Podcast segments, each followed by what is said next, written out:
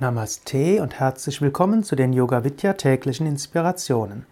Mein Name ist Sukadev und ich lese jeden Tag einen Vers aus der Bhagavad Gita. Manchmal wird in diesem täglichen Inspirationen Podcast auch ein Mitschnitt veröffentlicht, ein Mitschnitt eines Satsang Podcasts, also eines Vortrags während eines Satsangs nach der Morgenmeditation bei Yoga Vidya Bad Meinberg.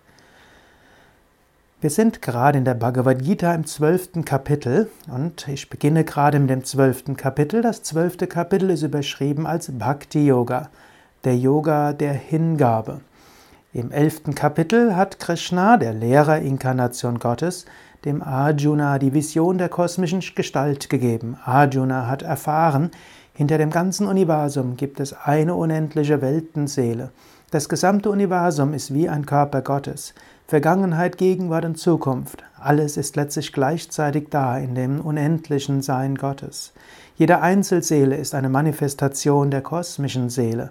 Und alles, was geschieht, geschieht letztlich nach dem Willen Gottes. Auf einer relativen Ebene hat jeder Mensch eine gewisse Freiheit, aber von einer kosmischen Ebene kann sich jeder nur für das entscheiden, was letztlich im kosmischen Plan angelegt ist.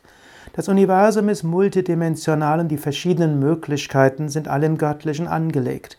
Wir haben also eine gewisse Freiheit, das zu erfahren, was, was die Konsequenz ist aus unseren Handlungen. Aber letztlich, wir können uns für nichts entscheiden, was nicht im kosmischen Plan vorgesehen ist. Krishna hat Arjuna gesagt, diese Vision der kosmischen Gestalt ist nicht erreichbar durch Praktiken, durch Wohltätigkeit, durch Rituale. Sie ist erreichbar durch Bhakti, durch Hingabe.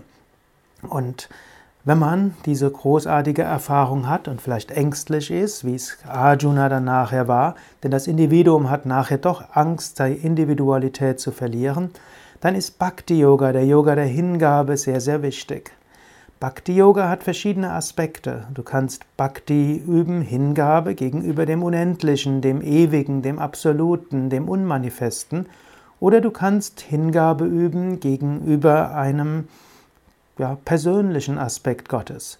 Und so ist der erste Vers der Bhagavad Gita die Frage von Arjuna, was ist besser? Ich lese den Vers erst auf Sanskrit, dann in der Übersetzung auf Deutsch.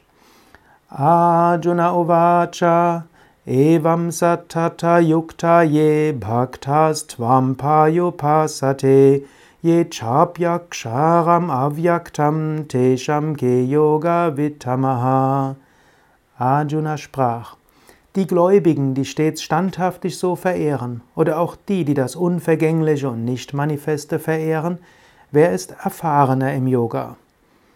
Hm, ist also beim Bhakti-Yoga besser, eine konkrete Gestalt Gottes zu verehren oder die nicht manifeste Gestalt Gottes zu verehren.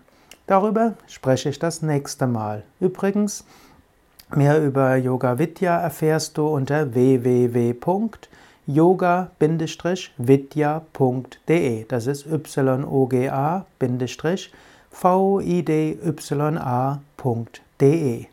Auf unseren Internetseiten sind auch die Programme der über 80 Yoga Vidya Stadtzentren, der drei Yoga Vidya Seminarhäuser, Ashrams und ein Yogalehrerverzeichnis mit mehreren tausend Yogalehrern.